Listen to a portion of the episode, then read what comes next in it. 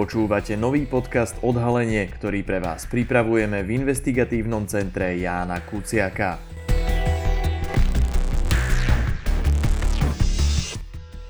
Vypočuť si v ňom môžete naše odhalenia, články, ale aj rozhovory. Dnes s Petrom Kapitánom o situácii v Bielorusku, kde režim zatýka a zastrašuje novinárov informujúcich o protivládnych protestoch.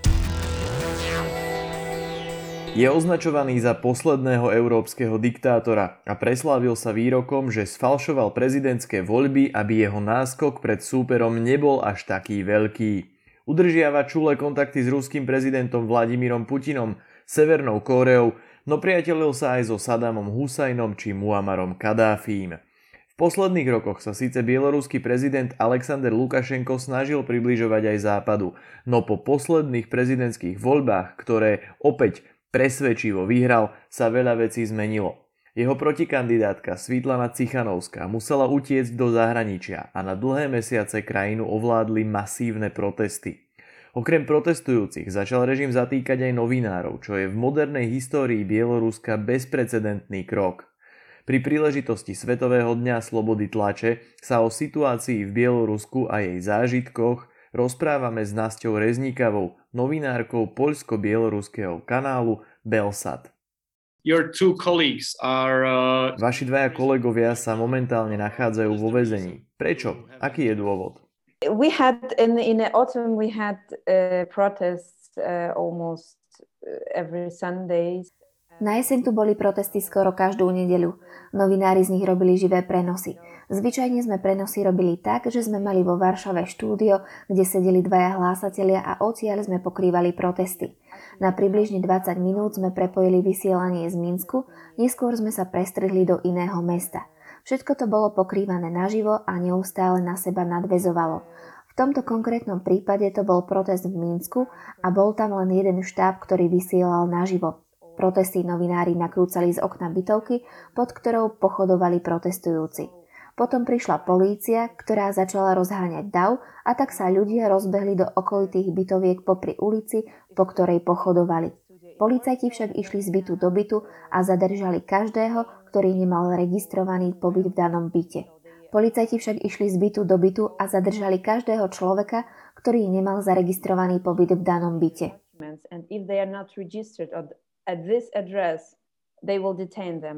So the police was Takže polícia vstupovala na súkromný majetok do bytov ľudí len tak? Yeah. I mean, uh, they are, uh, normally they will ring at the door. Áno, zvyčajne zvonia, ale v prípade našich novinárov vedeli, že sú v tomto byte, takže vylomili dvere, vošli dnu a zadržali ich. Najskôr našich novinárov odsúdili na 7 dní vo väzení. Podľa našich zákonov môžete za účasť na protestoch dostať až 15 dní väzenia. To bol aj ich prvý trest. No potom ich obvinili z toho, že protesty organizovali, pretože protest nakrúcali a komentovali ho. Novinári predsa bežne komentujú udalosti, no sudca povedal, že to znamenalo, že protesty organizujú. Za to ich odsúdili na dva roky vo väzení. Organizing the, the protests. Basically, these two years, it's because they officially it's it's like because of organizing the, the protests. So the the reason to detain or to arrest Dôvod na to, aby zadržali a odsúdili vašich kolegov a novinárov vo všeobecnosti je, že ich štátne orgány obvinia z organizovania protestov. Je to jediný dôvod, pre ktorý novinárov držia vo väzniciach? This is the only reason why they are they're held in prison. No. It was. It, it is the one case we have okay. uh, right now. We have uh, 12 uh, journalists are in prison right now. Nie, toto je len jeden prípad. Momentálne je vo vezení celkovo 12 novinárov. Jednu novinárku napríklad odsúdili na pol roka vo vezení, o dva týždne by ju mali prepustiť. Ale dôvod bol celkom iný. Skrátke, bol tu prípad protestujúceho, ktorého zbili a zomrel. Pravdepodobne ho zbili ľudia, ktorí sú napojení na prezidenta. Z informácií sa rýchlo stal virál, no krátko potom kancelária prezidenta povedala, že tento mŕtvý muž bol opitý a príčinou smrti bola bitka opilcov na ulici. Odsúdená novinárka volala doktorovi, ktorý mŕtvého po smrti obhliadal. a ten jej ukázal, že zabitý protestujúci nemal v krvi žiaden alkohol. Novinárka informáciu zverejnila a v ten istý deň ju, aj toho lekára, policia zadržala. Oficiálny dôvod na odsúdenie bol, že novinárka a lekár zverejnili osobné zdravotné informácie. Nepomohlo ani to, že matka obete so zverejnením informácií súhlasila. Novinárku odsúdili na pol roka vo vezení a lekár vyviazol s dvojročnou podmienkou. This is the, the kind uh, this is the kind of sentence he got. I mean, he is uh, he was released.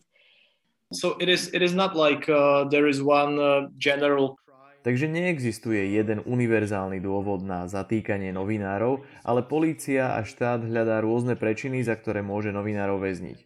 to, to, to sentence them. We have, for example, one investigative journalist who is right now in the in the prison because Áno, ďalší príklad je novinár, ktorý zverejnil informáciu, ktorá pochádzala v podstate z verejných zdrojov. V roku 2014 boli protesty na Ukrajine, kde boli policajti, ktorí zakročili veľmi agresívne a zabíjali ľudí. Tento novinár mal dôkazy, že mnohí ukrajinskí policajti z Majdanu utiekli do Bieloruska a dnes pracujú pre bieloruskú políciu. Oficiálne je novinár obvinený z akéhosi miešania sa do policajných záležitostí. To je vraj zločin, ale súd zatiaľ neprebehol, takže na proces zatiaľ čaká. It, it, it's it's a crime, but it was no no trial. He's he still waits. Mm. It's horrible. That's, that's horrible to hear. I'm, I'm really, really To sa hrozne počúva. Isté, dokázal som si predstaviť, že niečo podobné sa v Bielorusku deje. V každom prípade ma to mrzí. Pokiaľ viem, nedávno ste boli vo väzení navštíviť svojich kolegov. Ako to tam vyzerá? Aké tam majú podmienky? to see some of your colleagues. Yeah, How is- I was I, I was not allowed. I mean, it's it's. Okay. Uh, I was. We have uh, one of these uh, colleagues. Um, she has- Nepustili ma dovnútra. Do väzenia pustili len manžela jednej z uväznených novinárok, jeho jediného pustili dnu. Navštíviť vás vo väzení môže len rodina. Za pol roka ju mohol navštíviť dva razy. Ja som na neho len čakala vonku. he was also allowed. So it was the second time he he actually saw her in the past six months. But I guess that you, you know, Predpokladám, že asi máte informácie o tom, ako to vo väzení vyzerá. Sú väznice preplnené a aké tam majú vaši kolegovia podmienky? look like inside the, the, the prison cells right now. This, uh, they were. Uh, they are right now not in Minsk. Uh, we had Tieto dve kolegyne momentálne nie sú v Minsku, ale vo väznici vzdialenej asi 100 kilometrov. V Minskej väznici sa sústredia politickí väzni. Pre ľudí je ľahšie, ak ste politický väzeň a sedíte v cele s politickými väzňami, no vo väzení, v ktorom sú teraz, sú jediné, ostatní sú bežní kriminálnici. Je ťažké byť v jednej cele so skutočnými zločincami. Raz sa majú lepšie, inokedy horšie. Nálada je ako na hojdačke. Snažím sa ich povzbudzovať, predovšetkým na začiatku boli veľmi smutné a nešťastné. Aj samotní dozorcovia vo väznici sa snažia vyvíjať nátlak na politických väzňov, napríklad nedostávajú všetky naše listy a podobne. or uh, they they receive for example they receive not uh, all letters from us How are they uh, in the prison? Do you have any Máte informácie o tom, ako sa im tam žije? Nešikanujú ich tam? Nedeje sa im aj vo väzení niečo zlé? bad happening to them also in the prison? Let's say um, we have uh, dif- uh, different types of Máme rôzne druhy väzení. Niektorí novinári sú zadržaní vo vyšetrovacej väzbe ešte pred samotným súdom a tam sú podmienky vo všeobecnosti zlé. Ale nepovedala by som, že ich niekto šikanuje tak, ako keď ľudia sedia so skutočnými kriminálnikmi.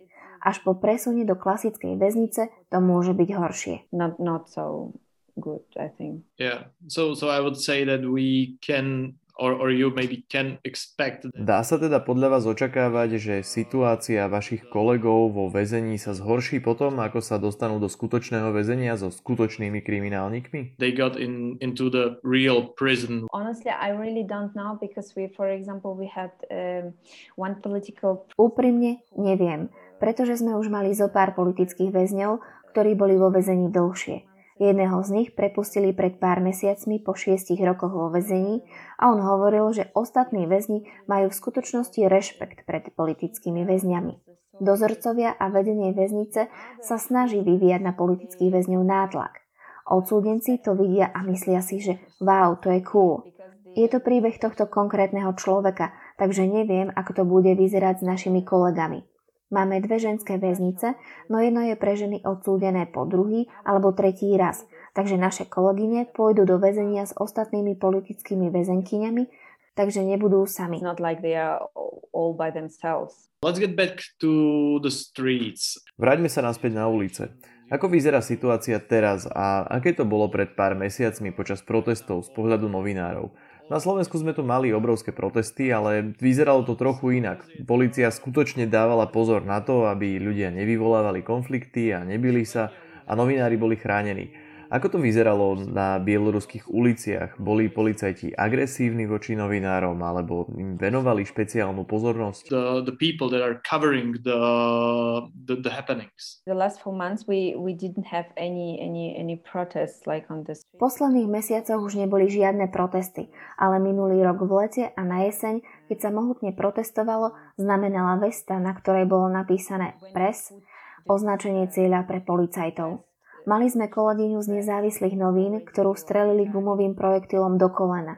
Mali sme aj videozáznam, na ktorom bolo vidieť, že to policajt urobil na schvál. Fotografku od nás taktiež zasiahli gumovým projektilom len preto, že robila svoju prácu. Ľudia chcú vedieť, čo sa deje a bolo to veľmi zložité ukázať. Videli sme napríklad aj to, ako zahraničnému fotografovi s oficiálnou akreditáciou ktorý ani nehovoril po rusky a bolo zjavné, že je zo zahraničia, dali policajti facku a zobrali mu kartu, na ktorej mal fotky. Chceli ju naspäť a miesto toho dostal facku. and they just uh, beat him um, into face. I guess that there is there is Asi nemá zmysel podávať nejaké oficiálne stiažnosti na to, čo policajti robili. Ani ste to neskúšali však. you didn't even try it, right? No, actually, my, my colleague did it. Moji kolegovia to skúšali v prípade tohto fotografa, ale zákon u nás momentálne nefunguje. 500 ľudí podpísalo stiažnosť na komisiu proti mučeniu pri OSN s tým, že tu bijú protestujúcich, no nič sa nestalo, nič to neprinieslo. Písali stiažnosti na políciu, na rôzne inštitúcie, ale zákon tu jednoducho momentálne nefunguje. The, the law is, is not working right now.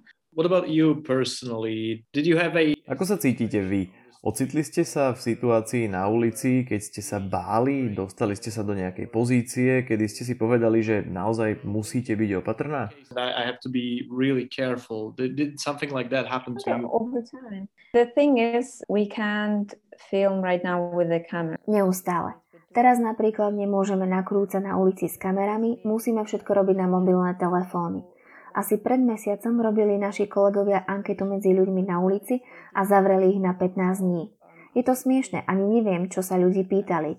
Jednoducho ich zavreli preto, lebo policajci povedali, že novinár a kameraman sa s nimi začali hádať potom, ako ich priviedli na policajnú stanicu. Že vraj im nadávali. A to je dôvod, pre ktorý ich zavreli na 15 dní. Preto musíme pracovať s mobilnými telefónmi. Na súdoch všetko pokrývame s mobilnými telefónmi a neviem si predstaviť, že by sme niekam išli s kamerou. Je to príliš nebezpečné. To go with the camera, it's uh, that's Right. too dangerous. Right. Mm.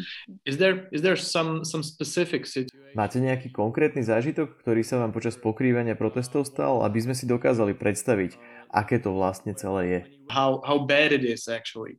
Fortunately, I had, uh, I always had Našťastie som mala vždy šťastie. Zadržali ma minulý rok asi trikrát, ale vždy len na pár hodín. Nezavreli ma na 15 dní, ako myslím už väčšinu mojich kolegov, ale aspoň 3 dní v base strávili naozaj mnohí. V tom čase to nebolo nič zvláštne. V júli a auguste sa nič nedialo, potom neskôr v septembri začali vyvíjať na novinárov o mnoho väčší nátlak. Ale mne sa našťastie neprihodilo nič zlé. But I, I I was always lucky. I don't know. It's uh, Oh, good for you. Um, well, yeah, Dobre pre vás. Bojíte sa? Are you scared? yeah, always, uh, always. It's it's it's a normal thing. Uh, Samozrejme, to už je normálne, že so sebou nosíte väzenský balíček, v ktorom máte zubnú kevku, ponožky, sveter a podobné veci v prípade, že vás zadržia a budete potrebovať základnú hygienu. Telefónne čísla našich právnikov viem naspamäť, keby niečo. Kolega z rádia hovoril, že keď sa vracia domov, nikdy nejde priamo, ale iba obchádzkou aby videl, či náhodou nikde nie sú podozriví ľudia alebo podozrivé autá. Až keď nikoho nevidí, ide domov. If he doesn't see anyone, so he just go home and he does it every time he go he returns uh, Right. home. Right, right. Mm. Well, that's that that's crazy. I'm, I'm I don't know what to say actually. To je šialené, ani neviem, čo vám na to povedať. Posledná vec, na ktorú by som sa chcel spýtať. Aká je vo všeobecnosti situácia ohľadom slobody tlače v Bielorusku? Ani v minulosti to nebolo ideálne, ale zmenilo sa to po posledných prezidentských voľbách? Cítite väčší tlak? Zmenilo sa niečo k horšiemu? Are the things worse than than they have been? I don't know. Some some times ago. I think the level of uh, repression right now is uh, unprecedented.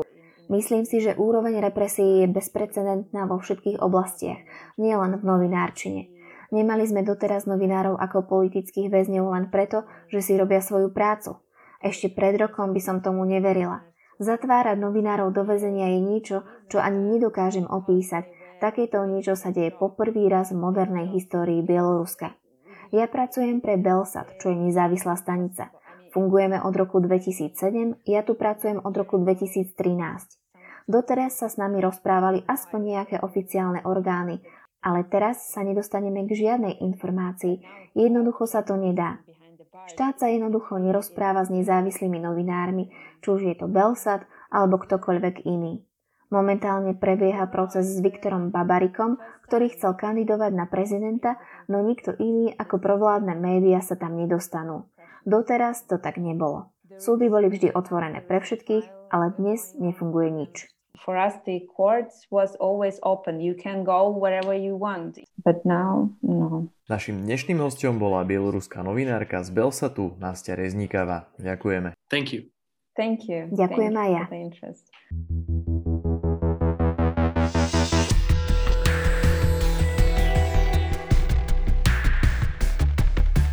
Ďakujeme, že ste si vypočuli podcast Odhalenie investigatívneho centra Jána Kuciaka. Naše články nájdete na webe www.icjk.sk a akékoľvek nápady, tipy, ale aj pripomienky nám posielajte na e-mail icjk.icjk.sk.